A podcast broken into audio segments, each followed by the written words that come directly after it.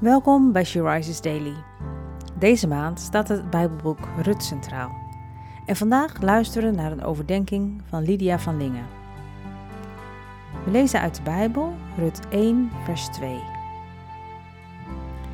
De naam van de man was Elimelech, die van zijn vrouw Naomi, en zijn twee zonen heten Machlon en Kiljon.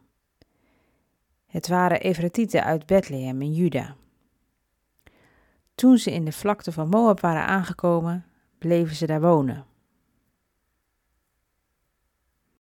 Bij deze tekst zie ik de beelden voor me die nu dagelijks op het nieuws komen.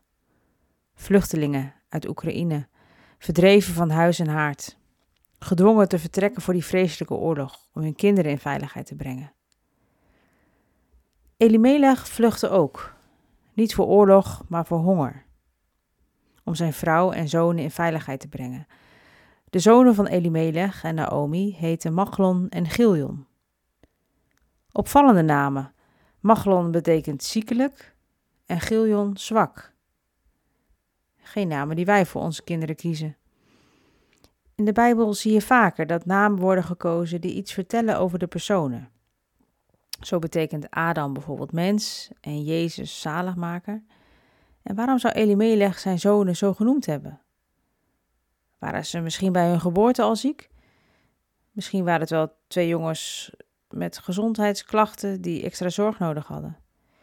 Wellicht een extra last op het gezin? Dat kan meegewogen hebben bij Elimelechs keuze om naar Moab te gaan. Maar Elimelech vergeet God te vragen wat te doen. Wat heeft hem dat gekost? Uiteindelijk zijn eigen leven en dat van zijn zoons. Wat zouden wij doen in zo'n situatie? Vluchten naar God om te vragen naar zijn wil?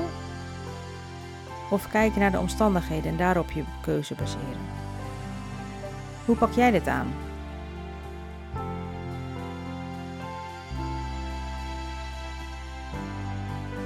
Laten we samen bidden. Heere God, U weet wat speelt in deze wereld. U weet van alle onrust, en ik bid dat zij in hun nood naar u vluchten. Help ons, Heer, om uw liefde uit te dragen naar mensen die u nodig hebben. Amen.